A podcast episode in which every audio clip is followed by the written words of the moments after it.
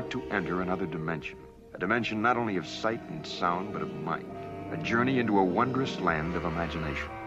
Next stop, the Twilight. Twilight. Juneteenth. Freedom. Emancipation. Liberation. What does it mean? How does it work? Who decides its parameters? Who ensures and enforces said parameters? Questions are paralyzing without answers. Paralysis of analysis takes hold, hold. Juneteenth, Emancipation Day, Freedom Day. Which is it? Our destination is always the same.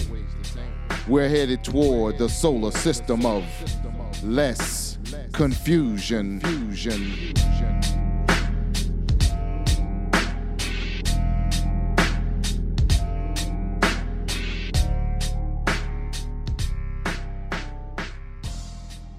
This afternoon is actually a very special time for me because uh, I have the privilege of introducing uh, someone who uh, really was a major uh, influence in me becoming involved in the field of African American history. Um, back about, believe it or not, 30 years ago, um, there was an institution called the Institute of the Black World, and Lerone Bennett was one of the founding fellows of the institute, and I had the privilege of going there and spending a year um, studying African African American history with um, the likes of Mr. Bennett and um, actually Bill Strickland was there too and uh, Vincent Harding and C.L.R. James and St. Clair Drake and um, George Beckford and Walter Rodney and a host, frankly, the best African and African American minds in the world dealing with the African and African American experience. And I have the privilege today of being able to introduce to you and have him present from the Schomburg Center um, for the first time a um, presentation on, uh, on his new book. His name is, of course, Lerone Bennett Jr. He is the author of the recently published book, Forced into Glory Abraham Lincoln's White Dream. He is also the author of the classic study uh, in African American history before the Mayflower. Um, he's written innumerable um, uh, uh, texts on this subject as well as articles in Ebony Magazine and elsewhere. Uh, he, in my mind, has been the um, principal link to the broad general public um, between the African American historical experience and that community itself. Through the uh, pages of Ebony, he has brought probably more history into the home into the um, the homes of uh, African American people. And as he um, uh, used to tell me that the, the challenge of our time is to try to figure out how to get the history out of the books and off the shelves and into the minds and muscles of the people. Uh, he has done probably more of that than any other single individual, certainly in this past century. Uh, in 1965, he won the Patron Saints Award of, of, the Society of Midland Authors for his biography of Martin Luther King Jr., What Manner of Man. He received the Literature Award of the American Academy of Arts and Letters in 1978, and he is uh, currently the executive editor of Ebony Magazine and lives in Chicago, Illinois. Please join me in welcoming Mr. Lerone Bennett.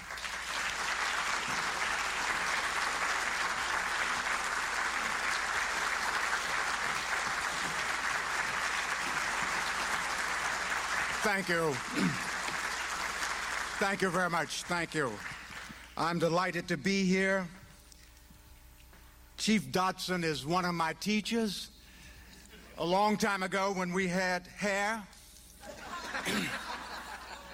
he introduced me to the continuing struggle to win the fight, to tell the truth about the black people of this country. And I'm, and I'm, I'm so glad to be here with them. I say some wild things from time to time.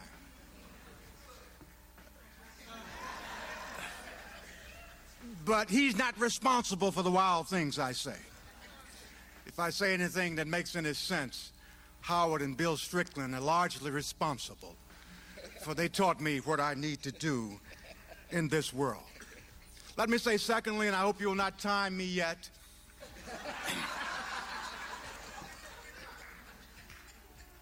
I'm so honored and overwhelmed to be in this holy institution.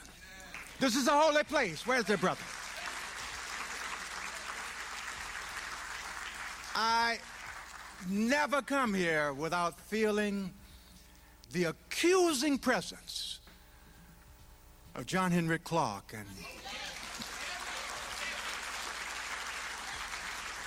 and Langston Hughes and Jean Hutson and Jay Rogers,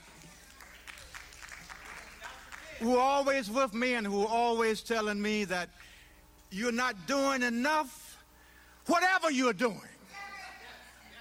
that you're not thinking enough, whatever you're thinking, that you're not writing enough, whatever you're writing. I'm honored to stand here. I'm overwhelmed to stand here. I'm not, I, I, I, I don't feel able to stand here under the pressure of this history. And I want to say that all Americans are indebted to this institution. I promised Howard I would say that all Americans ought to send some money to this institution. This is not a Harlem institution alone. This is not a New York institution alone. This is a national institution. And we all ought to be supporting it on its 75th anniversary. Now to work, you can start the timer. I bring with me tonight, uh, this afternoon, good news and bad news about Abraham Lincoln. The bad news is that if Abraham Lincoln had had his way, you would not be you today, and you would not be here today. You might be happier, you might be greater, you might be phenomenally different, but you will not be you, and you would not be in Harlem today. If Lincoln had had his way, there would be no black people in America at all. None. Harlem would be a white way. And the south sides of this world would be pale sides. If the quote unquote great emancipator had been able to carry out his lifelong dream of deporting my great great grandmama and your great great grandmama and great papa and creating a great all white Eden, we would not be here and that would not be a Schomburg Center here today. That's the bad news. The good news is that Lincoln didn't have his way and that he was forced, literally forced, literally whipped into the glory of associating himself with an emancipation policy that he opposed all his life, even after he drafted the document. The document.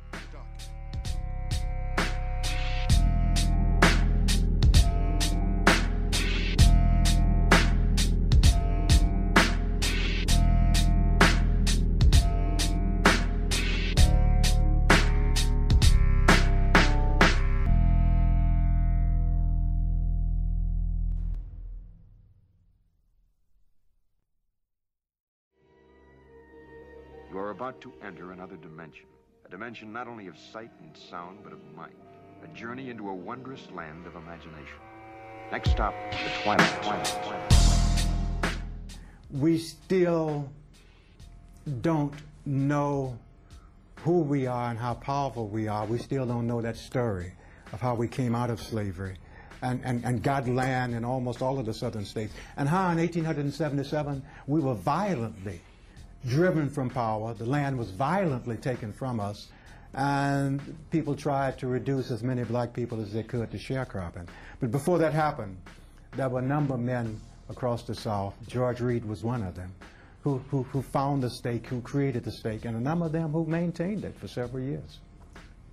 In the Civil War, contrary to what we've been told everywhere, uh, African Americans, male and female, played a major role in emancipating themselves.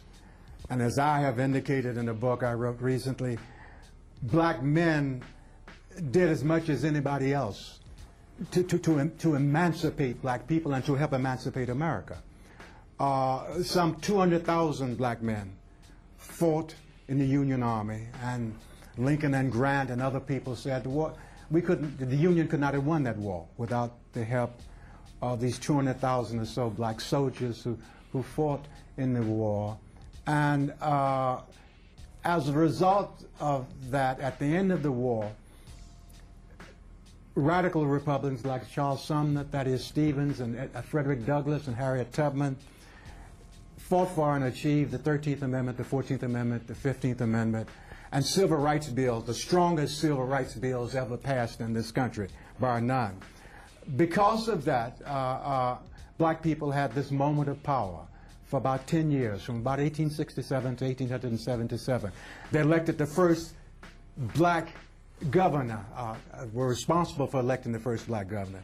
PBS Pinchback back in, in Louisiana, the first black lieutenant governors. Uh, that, was, that was a majority, a black majority in the South Carolina legislature. All this happened in the 10 years between 1867 and 1877. And uh, then, in, in, in, a reactionary period remarkably similar to this period, uh, they were driven from power and they were systematically uh, uh disenfranchised, etc. So in 1876, the last great election of that period, uh, when the revolution occurred in 1876, then in 19, 1877 there was a compromise, what they call the Compromise of 1877. And white Northerners and white Southerners agreed to, to, to, to to ignore the 13th, 14th, I mean, 14th and 15th Amendment, and we were driven back towards slavery. And as a result of that, uh, sharecropping was, was, was installed, initiated, and we did not really get out of this period until the great uh, freedom movement of the middle of the 20th century. But the compromise of 1877 is, for me, that the, the, a major marking point of African American history in this country. This country.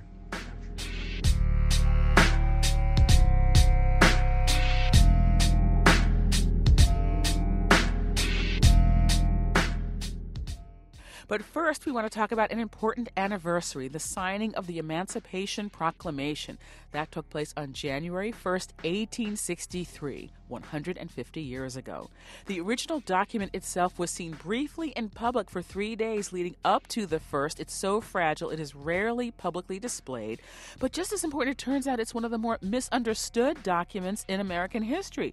Here to tell us more about that is Lonnie Bunch. He is an historian and founding director of the Smithsonian's National Museum of African American History and Culture, and he's kind enough to join us in our Washington, D.C. studios. Welcome back. Thanks so much for joining us, and Happy New Year to you. Same to you. It's my pleasure to be here. What exactly did the Emancipation Proclamation do? I think it's commonly understood that it freed the slaves. I mean, if you were to stop five people on the street, I'm sure everybody would say it freed the slaves, right? The Emancipation Proclamation is without a doubt the most misunderstood document in American history. That on the one hand, the Emancipation Proclamation did not end slavery. Slavery was ended when the 13th Amendment was ratified. But what the Emancipation Proclamation does that's so important is it begins a creeping process of emancipation where the federal government is now finally taking firm stands to say slavery is wrong and it must end. Well, how did Abraham Lincoln do this? Under what authority did he do this? Since, as you pointed out, it was not it didn't end slavery. It didn't. It wasn't a law, right? Well, what the Emancipation Proclamation was was a presidential proclamation, and it was part of the war um, plans. So that in essence, what the Emancipation Proclamation did was Lincoln realized that two things were happening. One is that there was a worry that um, European nations might support the Confederacy. There was also a worry about how do we get more and more people to fight for the Union cause. After the initial year, people were saying, well, you know what, I'm not sure I want to fight for this. Suddenly, Lincoln realized that he could have an impact on the South by taking away workers and labor from the South, encouraging people to then come north, join the Union Army, so therefore you'd have more soldiers, and add a moral tinge to the war. So all of that was behind Lincoln's thinking when the Emancipation was issued. What about the timing of it? Why did it come when it came on that day at that time? And as, and as you were just telling us, the U.S. was already two years into the war by the time it, it was signed. What, why that timing? Well, what's clear is that Lincoln felt that if he could end the war and restore the Union without ending slavery, that would be um, okay with him. But by the time the Emancipation Proclamation is issued, Lincoln realized that he had to do something bold. And part of the timing was that he had been working on this for the whole summer. but he realized that he didn't have the sort of moral power to let this go until there was a Union victory. Because after all, what had happened was if he had announced the Emancipation Proclamation and then there was a battle where the Union lost, it would seem like just words on a paper. So what he did was he waited to release the Emancipation till after they won the victory in Antietam in 1862. That then made it seem, in the minds of many, Europeans and non, that the Union was winning, and it gave more power, more moral authority to the emancipation. Are you saying that this was a step that he had always planned to take from the start of the war, or was it something that was he dragged to? Was he pushed? Did he jump? It was an evolving thought. I would argue that the Emancipation Proclamation is not just about Lincoln.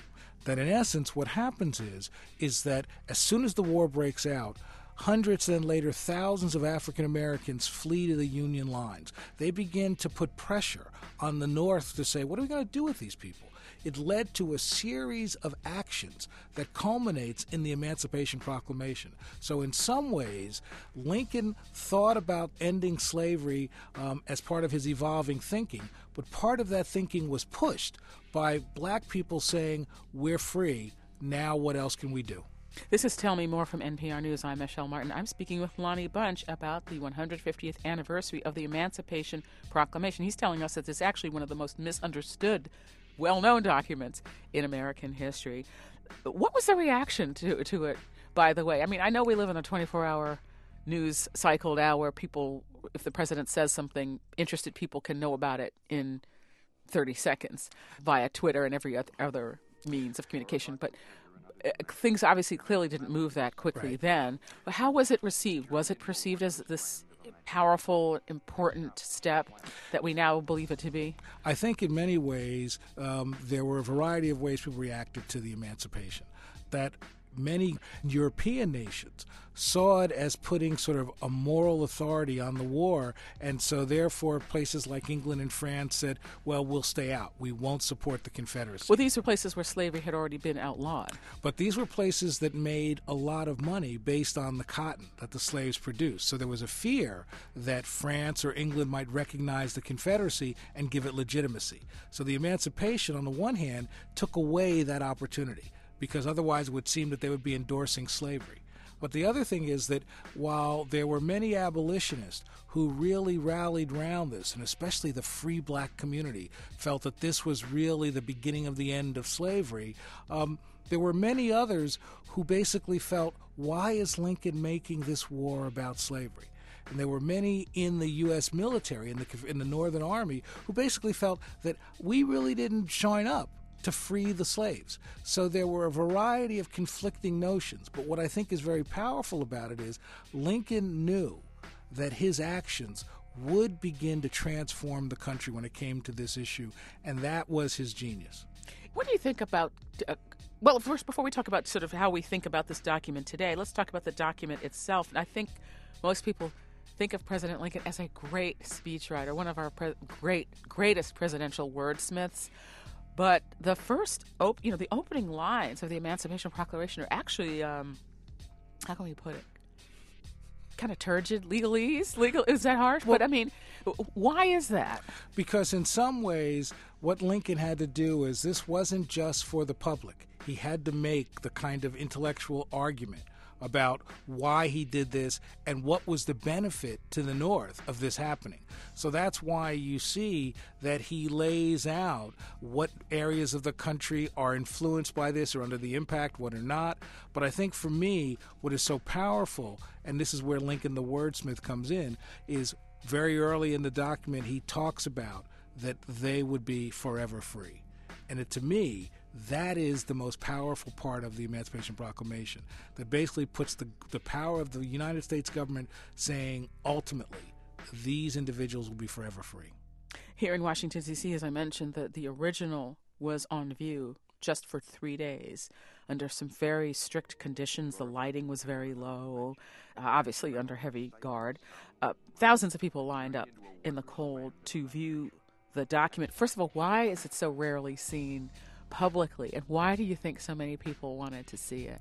Well, I think that uh, it is so fragile and that in some ways, um, when you go to the National Archives and you see the Constitution, the Declaration of Independence, that early on in the creation of the archives, the Emancipation Proclamation wasn't considered its equal. But what has happened is, as a result of everything from civil rights to the changing diversity of our workforce, the, the archives realized this is one of the most important documents. And I remember when they first put it on display, it must have been 15 years ago, and they weren't sure whether people would come out to see it.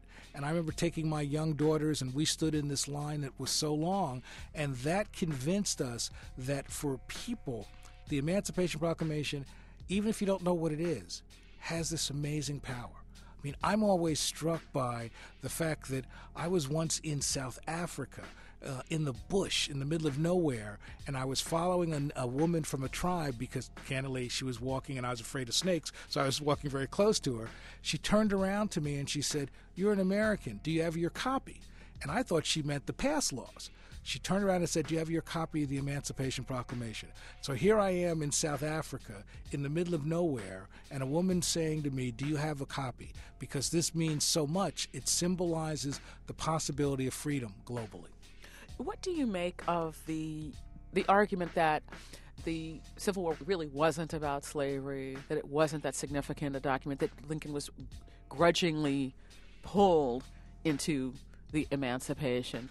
There is no doubt that Lincoln was both pulled, pushed, and he had some of his own momentum. So it wasn't necessarily that Lincoln said, This is something I want to do for my whole career. But I think what's important to realize about this is that this document is so important because of what doors it opened, what what possibilities it opened. And I think the debates around it are really fascinating because I think in some ways what has changed now, hopefully around the sesquicentennial rather than the centennial, is the realization that Lincoln didn't just free the slaves that the enslaved population took a major role in their own liberty and their own freedom. Describing that by what, like fleeing, well, or think, by think, think fleeing to the northern lines, or so yeah. here you have um, troops coming into Virginia or North Carolina, and these enslaved people flee to the lines. They ultimately begin to be put into Durton camps that, that the Union called contraband camps, but we like to call them freedmen's villages. And that in these villages, many of these people began to push to join in the army, to play a role in terms of providing their labor for the Union, and they began to sort of force the country and force Lincoln especially to recognize that there's great political military benefit from having more people leave the South and become part of the war effort for the North. So, in some ways, the contrabands really forced the federal government to create policy. They, they forced them to figure out well, do we return them or do we not? Do we put them up in camps or do we not? What can they be part of the military or can they not? All of this began to push the federal government, leading to the Emancipation Proclamation. Is there something you hope that this anniversary, the 150th anniversary of the signing of the Emancipation Proclamation, will encourage people to think about that they might not otherwise think about? Well, I think that on a very specific notion, I would love people to realize that African Americans were agents in their own liberty. I think that that's an important piece rather than simply the notion if you look at the movie Lincoln, it seems as if Lincoln freed the slaves, rather that it's part of a complicated, nuanced puzzle that led to emancipation. But I think the other part that's so important to me about this moment is this is a moment for Americans to remember that you can believe in a change that you can't see. That the, the, the Emancipation Proclamation, slavery was something that everybody knew was going to exist forever, except for a few fanaticals. But suddenly, the Emancipation Proclamation began America on a trajectory that ultimately led to a fundamental change in citizenship and equality. And so, what I hope is that people would realize that they have a right to demand and affect change because change is possible in this country. Lonnie Bunch is the founding director of the Smithsonian's National Museum of African American History and Culture here with us in Washington, D.C. Lonnie Bunch, thank you so much for speaking with us. My pleasure is always. My pleasure is always. My pleasure is always.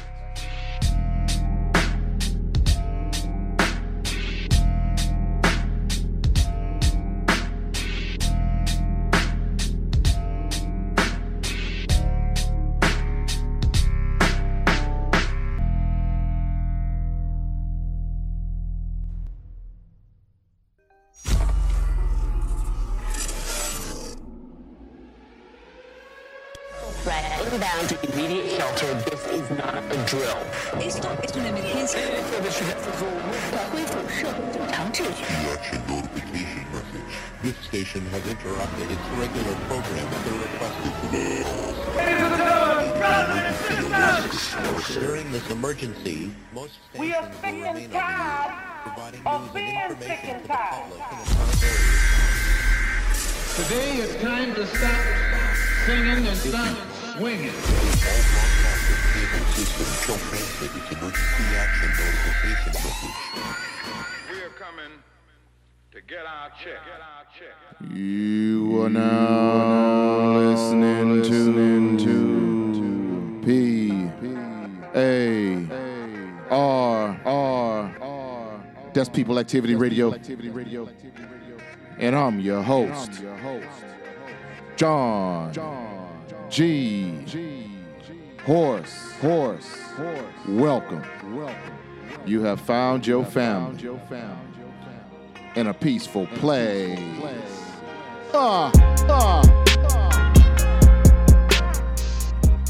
PAR is a family friendly information distribution program seeking, seeking to inform non white people, in particular, black classified, classified, and assisting and counter racist codification.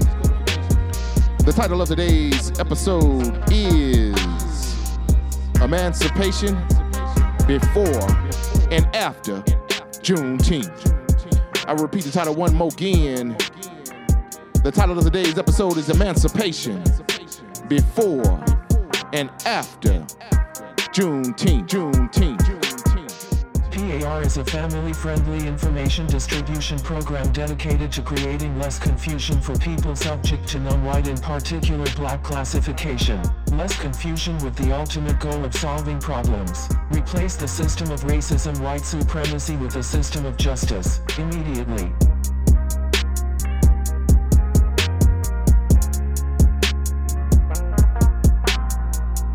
John G. Horse's Cash App is dollar sign capital J O H N capital H O R S E. Feel free to donate if you feel this program is constructive and worth your time. Feel free to donate if you feel this program is constructive and worth your time. Time. time. Uh. Lean back, close them eyes, and let the beat drizzle, fizzle, and sizzle, sizzle in your spirit. One time for the emancipation generation. Yes, indeed. Yes, indeed. Yes, indeed. If you got your libations, you know what to do with them. Yes, indeed. Yes, indeed. Yes, indeed. For all the grandcestors and ancestors who put in the ultimate work. Y'all know what I'm talking about. Commemorating their memory, consolidating their work in the month of June. You know how we do when we think the beat is popping. We gonna let that thing ride on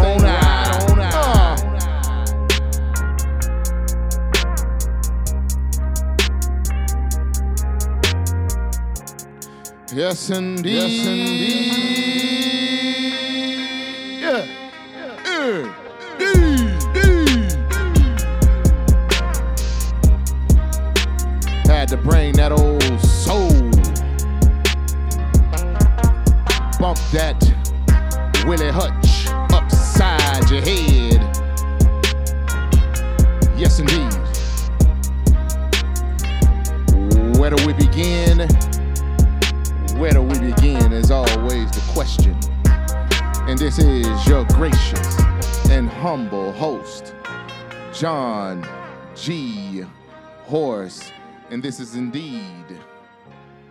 PAR, People Activity Radio. You found your family in a peaceful place. The title of today's episode is Emancipation Before and After Juneteenth. And what we're going to do, we're going to get into a little bit of paperwork. We're going to get into a little bit of the documented and verified information that we have uh, about the history of these United States of America. And I'm going to read an article written by Professor of History at Tufts University, Kris Manjapra. And I hope I ain't tearing his name up. One more time for those of you who like to read source material. K R I S Manjapra. That would be M A N J A P R A, professor of history at Tufts University. He's also an author. Uh, tongue tied in this one already. Hadn't even got into the show. He's also an the author of the book that was released, I believe, in 2022, titled. Oh, let me get it. Hold on, family. One second. Goodness gracious. I'm supposed to be prepared. Here I am fumbling and bumbling through my notes, and I'm supposed to have this stuff at the tip of my tongue. He is the author of the book Ghosts of Empire. Ghosts of Empire. And I hope I didn't mess that up. And I am going to read an article he wrote on the website Government Executive. Website Government Executive. That would be govexec.com. G O V E X E C.com. I'm giving you the source because this p- particular source leads into a lot of information on the subject of the Emancipation Proclamation and the Civil War efforts, uh, organized military efforts of people subject to non white, in particular, black classification, north of the Mason Dixie line and south of the Mason Dixie line. Why was it in the interest of people subject to non white, in particular, black classification, to pick up muskets, put in work, simultaneously saving the Union and getting those of us who were subject to black classification off those plantations, or as they like to say, emancipating, liberating, freeing people. So I'm just gonna jump right into the article and I'll make my comments while I'm reading. And the article reads The actual day was June 19th, 1865, and it was the black dock workers in Galveston, Texas, who first heard the word that freedom for the enslaved had come. There were speeches, sermons, and shared meals, mostly held at black churches, the safest places to have such celebrations. The perils of unjust laws and racist social customs were still great in Texas for the 200,050 enslaved black people there. 250,000 enslaved black people there. Excuse the tongue tiedness, but the celebrations, known as Juneteenth, were said to have gone on for seven straight days. The spontaneous jubilation was partly over General Gordon Granger's General Order Number 3. It read in part The people of Texas are informed that, in accordance with a proclamation from the Executive of the United States, all slaves are free. But the emancipation that took place in Texas that day in 1865 was just the latest in a series of emancipations that had been unfolded since the 1970s, most notably the Emancipation Proclamation, signed by Abraham Lincoln two years earlier on January 1st, 1863. As I explore in my book, Black Ghost of Empire, between the 1780s and 1930s, during the era of liberal empire and the rise of modern humanitarianism, humanitarian, humanitarian, goodness gracious, humanitarianism, over 80 emancipations from slavery occurred from Pennsylvania in 1780 to Sierra Leone in 1936. That's neither here nor there. Reading the article, let's move on. There were, in fact, 20 separate emancipations in the United States alone from 1780 to 1865 across the United States, North and South. Let me say that one more time for us learned people who are aspiring to be less confused. There were, in fact, 20 separate emancipations in the United States alone from 1780 to 1865 across the United States, North and South. In my view, as a scholar of race and colonialism, Emancipation Days, Juneteenth in Texas, are not what many people think because emancipation did not do what most of us think it did. And what that what might that be, professor? Let's get into this work. As historians have long documented, emancipations did not remove all the shackles that prevented black people from obtaining full citizenship rights. Nor did emancipations prevent states from enacting their own laws that prohibited black people from voting or living in white neighborhoods. Let's get into this work. In fact, based on my research, emancipations were actually designed to force blacks and the federal government to pay reparations to slave owners. Let me say, read that part one more time, Professor Kris. In fact, based on my research, that is Professor Kris's research, research, emancipations were actually designed to force blacks and the federal government to pay reparations to slave owners, not to enslave. Interesting. Thus, ensuring white people maintain advantages in accruing and passing down wealth across generations. Now, it's either true or it's not true.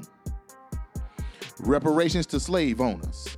The emancipation shared three common features that, when added together, merely freed the enslaved in one sense, but re enslaved them in another sense. Oh, let's get into it, Professor Kris. The first, arguably the most important, was the ideology of gradualism, which said that atrocities against black people would be ended slowly over a long and open ended period. The second feature was state legislators who held fast to the racist principle that emancipated people were units of slave owner property, not captives who had been subjected to crimes against humanity. Interesting. The third was insistence that black people had to take on various forms of debt in order to exit slavery. This included economic debt exacted by the ongoing forced and unpaid work that freed people had to pay to slave owners. In essence, freed people had to pay for their freedom, while enslavers had to be paid to allow them to be free. Yeah, that's pretty much how this system works. The system of racism, white supremacy. Let's move on. Goodness gracious. Slobbering at the mouth. Emancipation, myths, and realities. On March 1st, 1780, one more again, on March 1st, 1780, for instance, Pennsylvania state legislators set a global precedent for how emancipations would pay reparations to slave owners and buttress the system of white property rule. Now, this is when we get into words. Uh, legislation is politics, war of words. And it's the proof is in the pudding. You got to read the small print when people are talking about legislation. Now, uh, Professor Kris is finna get into the word wars that was going on outside of the circumference of knowledge of people who were just getting out of bondage. You understand me? Let's get into that work. Professor Kris writes The Pennsylvania Act for the Gradual Abolition of Slavery stipulated that all persons, as well as Negroes and mulattoes, as others, who shall be born with this state from and after the passing of the act shall not be deemed and considered as servants for life or slaves. Let me read that one more time. The Pennsylvania Act of Gradual Abolition of Slavery stipulated that all persons, as well Negroes and mulattoes as others who shall be born within this state from and after the passing of this act, shall not be deemed and considered as servants for life or slaves. Meaning, if you're born after this act, you will no longer be considered a slave for life, a servant for life. Let's go back. Let's go back into the uh, paperwork. The word wars.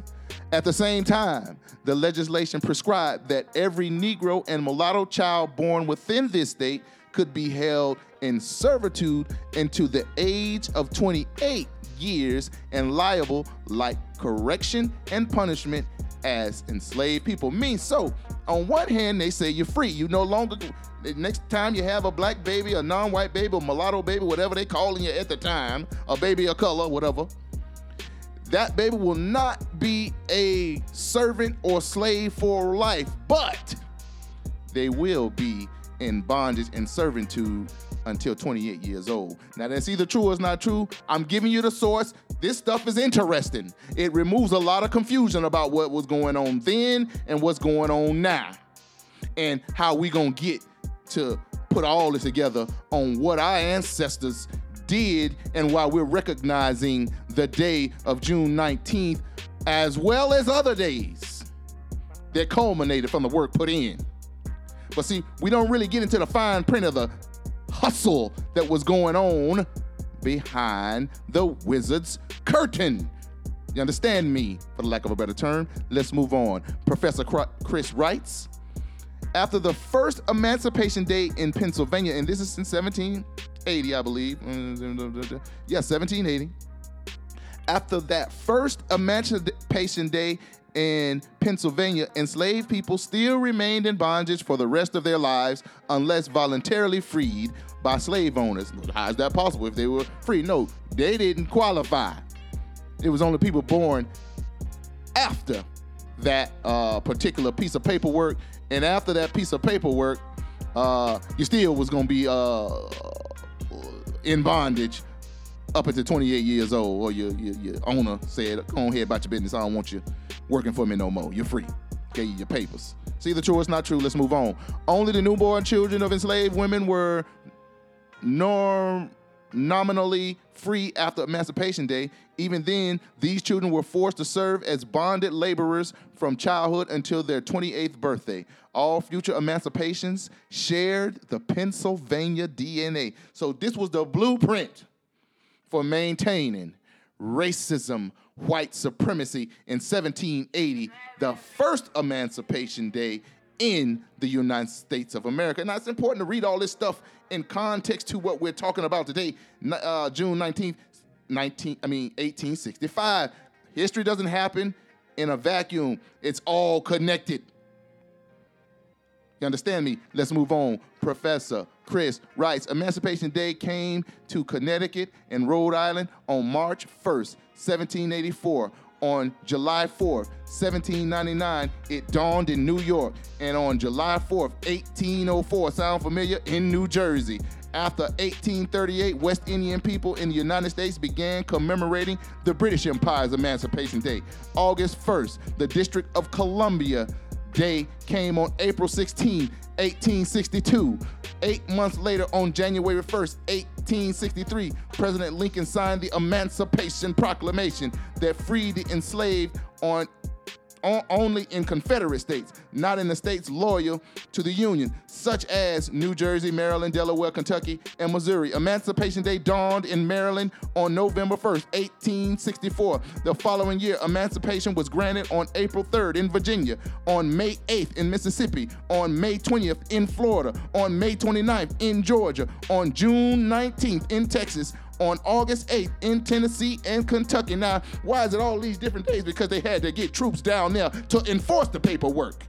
What troops had to enforce the paperwork? What troops were motivated to enforce the paperwork? And I'm talking about the 1860s uh, emancipation days. The troops that were ready to put in work to enforce the paperwork was the colored Union troops. the ancestors and the grandcestors, the women, men, and children who was laying down their lives to get folks up out of that chattel killer squad plantation culture. These people was out there putting in work. They wasn't in the wizard's house with the word wars that was going on and the backroom deals. You understand me? Slavery by another name. After the Civil War, the three Reconstruction Amendments to the United States Constitution each contained loopholes that aided the ongoing oppression of black communities. The 13th Amendment of 1865 allowed for the enslavement of incarcerated people through convict leasing. Lord have mercy, convict leasing, chain gangs. You understand me? I mean, they criminalize everything. If you're sitting down on a corner and you're black, that's a crime. If you're standing up on a corner if you're black, that's a crime. If you ain't working and you're black, that's a crime. If you're working and you're going to work and you ain't got your working papers, that's a crime. If you're drinking water out of a water fountain that's designated for people classified, that's a crime. If you're sitting on a toilet that's designated for white folks and you're classified as black, that's a crime. You see how the hustle go? All the crimes are being enforced against non-white people, in particular people subject to black classification. So the 13th Amendment says allows you to be free unless you commit a crime. You see how that works. So your blackness, your black classification is the crime. It's still slavery by another name.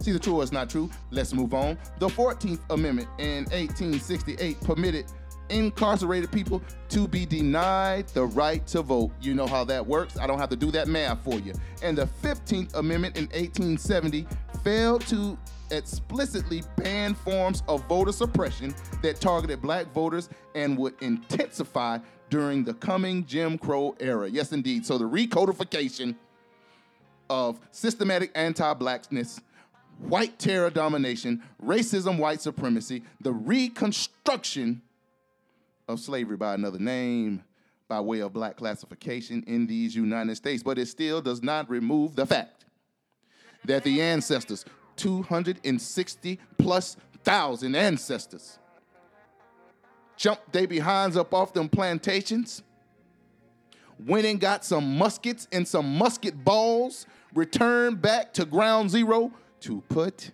in work, saving the Union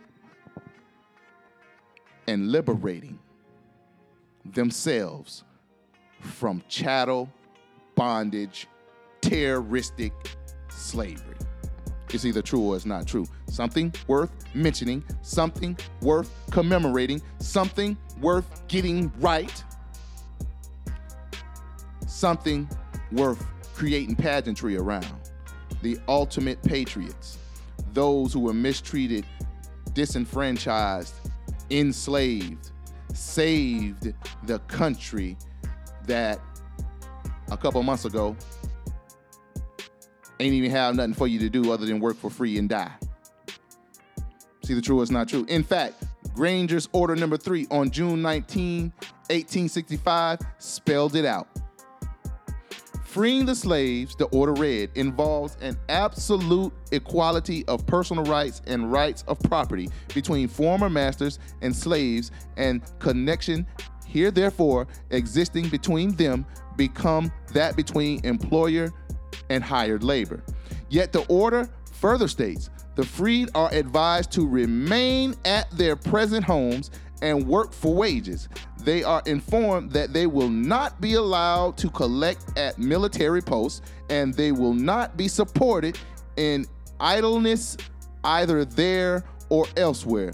The meaning of Juneteenth, since the moment a emancipation celebration started in March 1st, 1780, all the way up to June 19, 1865, black crowds gathered to seek redress for slavery.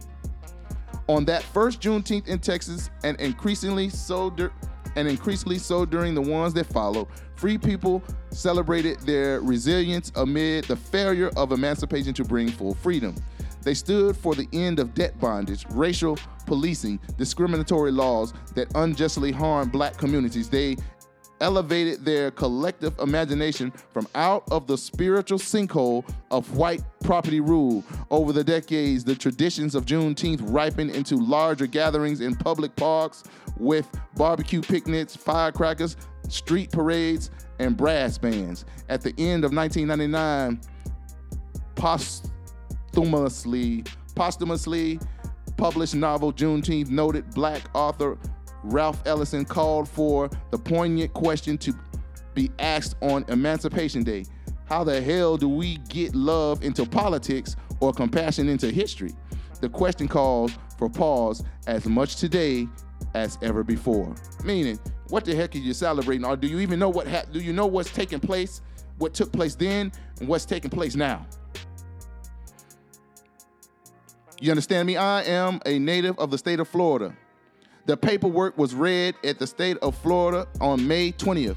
Uh, the state of Florida just uh, within the last five, uh, three, four, five years have got together. Uh, people, uh, curators of Black Museum in Florida have got together and say, man, we might want to commemorate the Emancipation Day in Florida. There are 20 Emancipation Days in the United States. There are about seven or eight or nine of them uh, post Civil War. Are you following me? Do we know those days? Uh, June 19th, 1865, what they call Juneteenth. It's one post Civil War Emancipation Day. Do we understand the others? Do we understand that they are Emancipation Days because you had melanoid, non white, black classified, organized military efforts by black Union troops stepping from state to state, enforcing and protecting those newly red liberties. Meaning, the plantation owners didn't want their so-called former property to lead a property. You had a melanoid with a musket in his hand saying, You can go where you want to go. We got your back. There is an era called the Great Betrayal of 1877, and that is when the Northern uh, powers and the Southern powers got together and said, Let's remove the troops up out of the South, meaning let's remove the troops to stop protecting the rights of people subject to non white, in particular black classification, and a green light was placed on the backs of people subject to black classification, and the robbery, the pillaging had began. By the time we got to the 1920s and the 1930s, everything that was gained uh, by those emancipation generation warriors, men, women, and children, was ripped from the bosom of the patriots of this nation. And racism, white supremacy was reconstructed, solidified, certified, and it still continues today. We here on People Activity Radio. Uh, I have a legacy of always crowbarring the emancipation generation into all my discussions, no matter what I'm talking about, either in contemporary times or I'm talking about history. It's nothing that you can talk about in the United States that does not involve the Civil War emancipation generation. It's nothing you can talk about in the United States that does not involve the Revolutionary War um, generation. And in all both of those uh, fundamental conflicts, both of those wars, both of those histories, you have people subject to non-white, in particular black classification that played major roles in the outcomes of those conflicts. It's either true or it's not true. And it is our responsibility if we descend from those individuals who put in that work, who made that ultimate sacrifice, it's it's it's up to us to not only keep their spirit and their memory and the work that they put in on the forefront of our consciousness, we're also supposed to not only uplift that, use the things and the lessons learned from what our ancestors did and sacrificed to help out the generation that's coming behind us. Everything you do should be an uplift and maintenance of your designated group The difference between black classified and most other groups is that this black classification is pounded on us. We ain't volunteer for this. Most, some of us don't even want. Let's be honest. And when you take a logical, a clear look at this situation, it seems like insurmountable odds are always in front of you. But let me tell you something ain't no more insurmountable than sitting on a plantation and everything is designed for you to work till you die. And whenever that was, you you're lucky you got up to 30 years old, depending on what type of plantation you was on. Don't get me started on those horrific conditions that the grandsters and ancestors had to endure. I will say one thing though. Not only did our ancestors get up off them plantations, go up and get muskies near return, some of them had good sense to go up into them swamps to get those swamp melanoids. You understand me? Those maroon colony dwellers, those uh, justice uh, practitioners by any means necessary who graduated from the plantations and lived off the grid. They had enough sense to go get them. I think that's why the war uh, got over real quick. That's neither here nor there. Uh, I would re- I would uh, greatly recommend that you uh, uh, partake in uh, filmmaker Tariq Nasheed's American Maroons. Got a lot of data up um, about those warriors up out them swamps. You understand me? And it's either true or it's not true. I'm going to end this show with information. Uh, a grandcestor by the name of Hari Jones, former curator of the African American Civil War Museum, I believe in DC, and he gives a, a, a, just a great presentation on what Juneteenth represents. And in his presentation, I, I can't do it justice. He keeps the focus on the sacrifice of the men, women, and children who did not sit up on a plantation waiting for somebody to come save them. He puts a spotlight on the efforts, the grandiose efforts to free themselves, as well as keeping the United States from being overran by the Confederates. And without further ado, Civil War Museum curator, the Grand Cester, Hari Jones. Hari Jones. Hari Jones.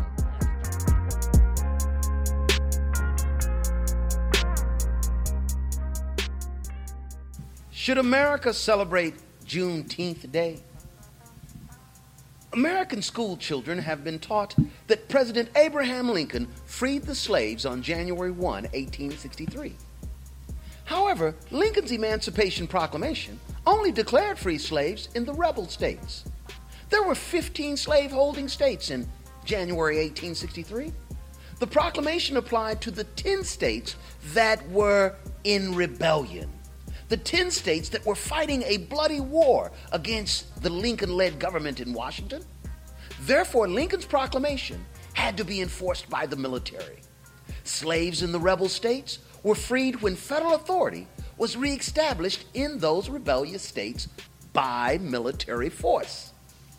And African Americans played a major role in the military victory that resulted in their own liberation African Americans who celebrate Juneteenth Day implicitly embrace the idea that the slaves were freed on January 1, 1863, without any effort of their own.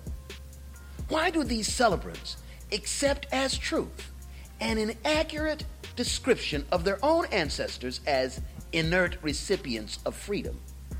Most of them value the importance of knowing their history. Would they continue to celebrate Juneteenth if they knew their history?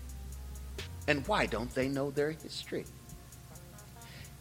In a 1935 essay entitled The Propaganda of History, W.E.B. Du Bois wrote that influential European American scholars falsified the history of the Civil War in order to suppress the fact that the United States government, the Union, quote, had to call in the black men to save the Union, abolish slavery, and establish democracy.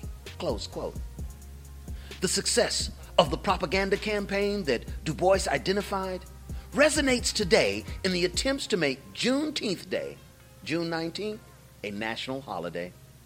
Over 30 states have made June 19th a state holiday, representing a major victory for the historians, or rather the propagandists, who deliberately falsified Civil War history to make African Americans appear to be inert recipients of freedom who did nothing to free themselves. The National Juneteenth Observance Foundation, NJOF, under the leadership of Ronald V. Myers, aggressively seeks to make June 19th a national holiday announcing that Nevada had become the 39th state to establish June 19th as a state holiday, NJOF explained the significance of Juneteenth. In this news release dated May 11th, 2011, the explanation reads Juneteenth recognizes the day, June 19th, 1865, when Union General Gordon Granger arrived in Galveston, Texas, to read General Order Number 3 announcing all slaves are free through the issuing of the Emancipation Proclamation by President Abraham Lincoln.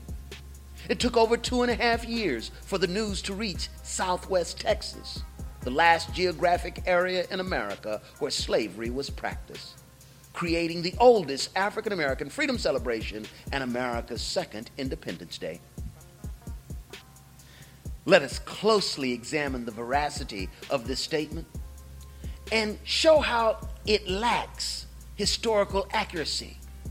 And that its lack of historical accuracy aligns almost perfectly with the propaganda or simply the lies of those who have sought to suppress the history of how Americans of African descent freed themselves while saving the Union.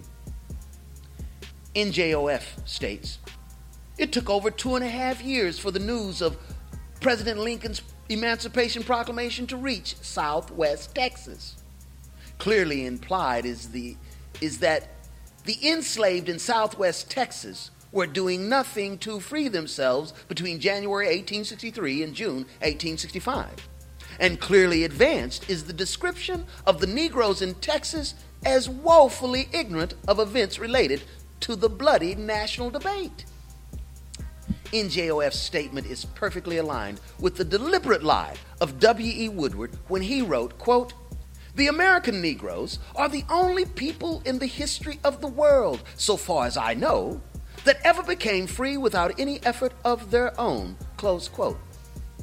To state that slaves in Texas did not get the news that they were freed until June 19, 1865, when Granger announced all slaves are free, is to assert that slaves in Texas and in all the states where the Emancipation Proclamation applied were freed without any effort of their own.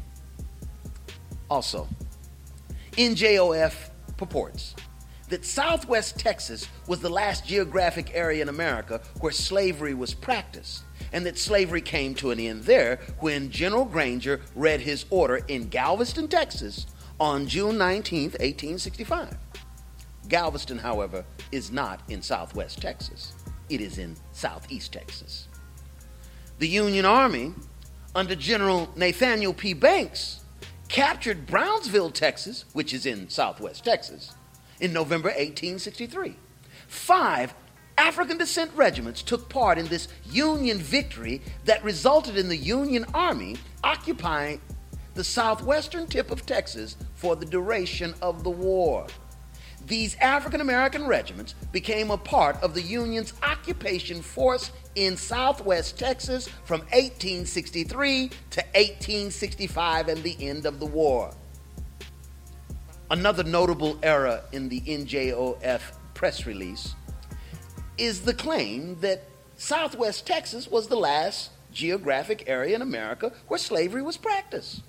Kentucky, Delaware, 12 parishes in Louisiana, and seven counties in Virginia that were exempt from the Emancipation Proclamation were, in fact, the last geographic areas in America where slavery was practiced. In these geographic areas, slavery did not come to an end officially until December 1865 when the 13th Amendment to the Constitution was ratified. NJOF also claims that Juneteenth is the oldest African American freedom celebration. However, based on events during the Civil War, Emancipation Day in the District of Columbia, April 16, 1862, was the first African American freedom celebration. Therefore, the oldest such celebration related to the Civil War. Without an appreciation of the facts related to emancipation, Ronald Myers and his foundation continues to lobby in hopes of establishing Juneteenth Day as a national holiday. The foundation's premise for Juneteenth is clearly false.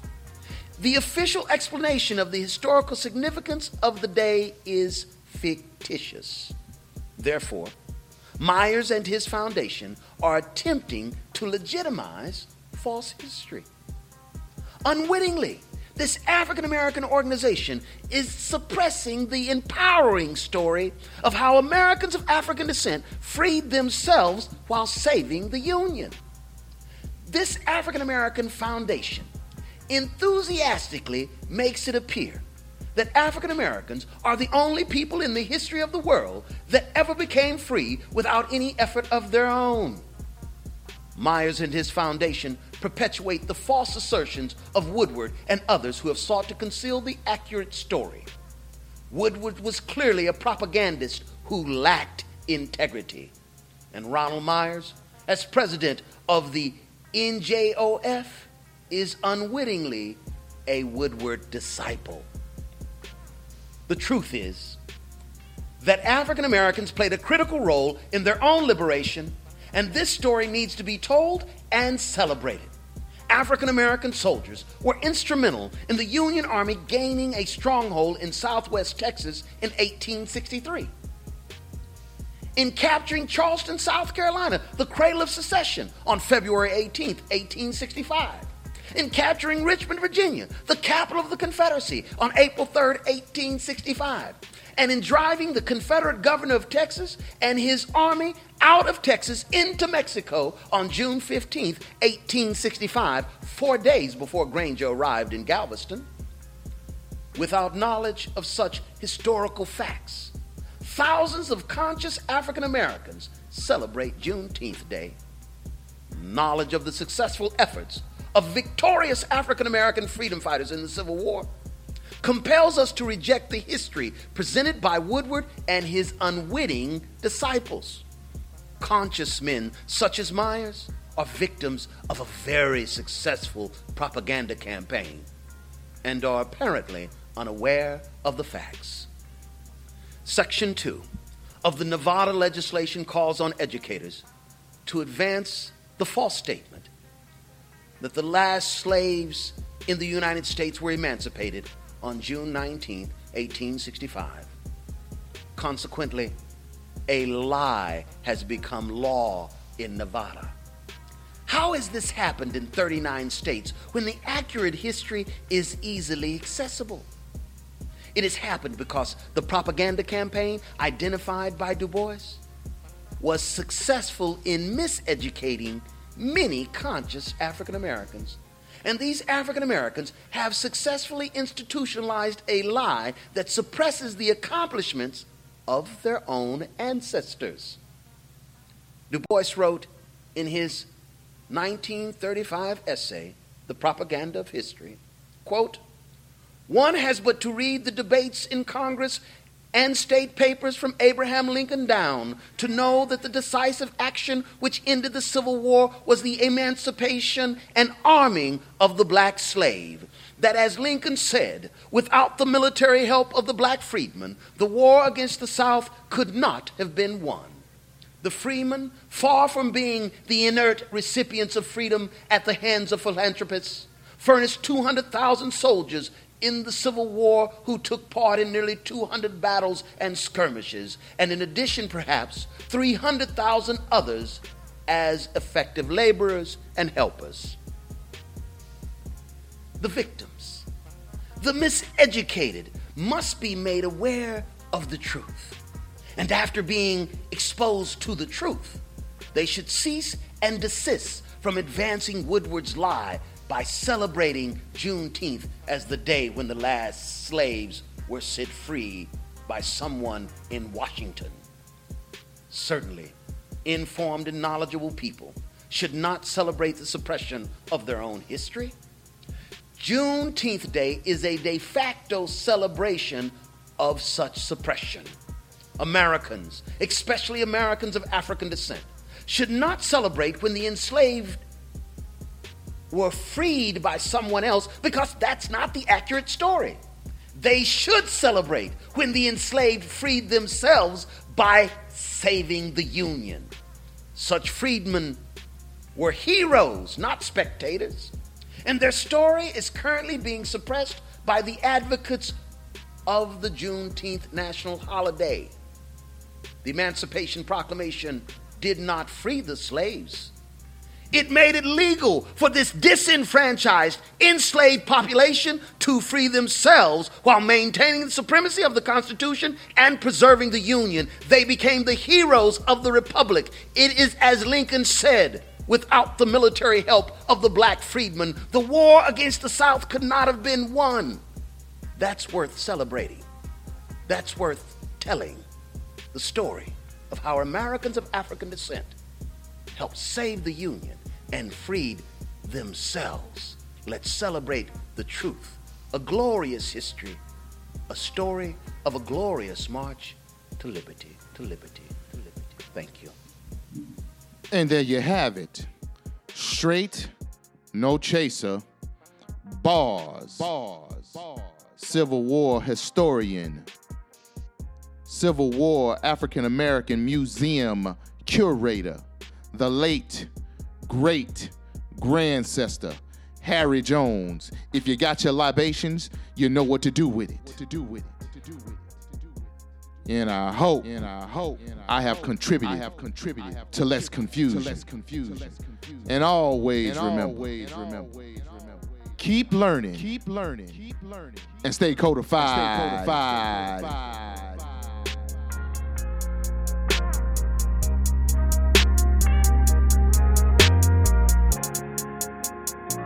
Thank you.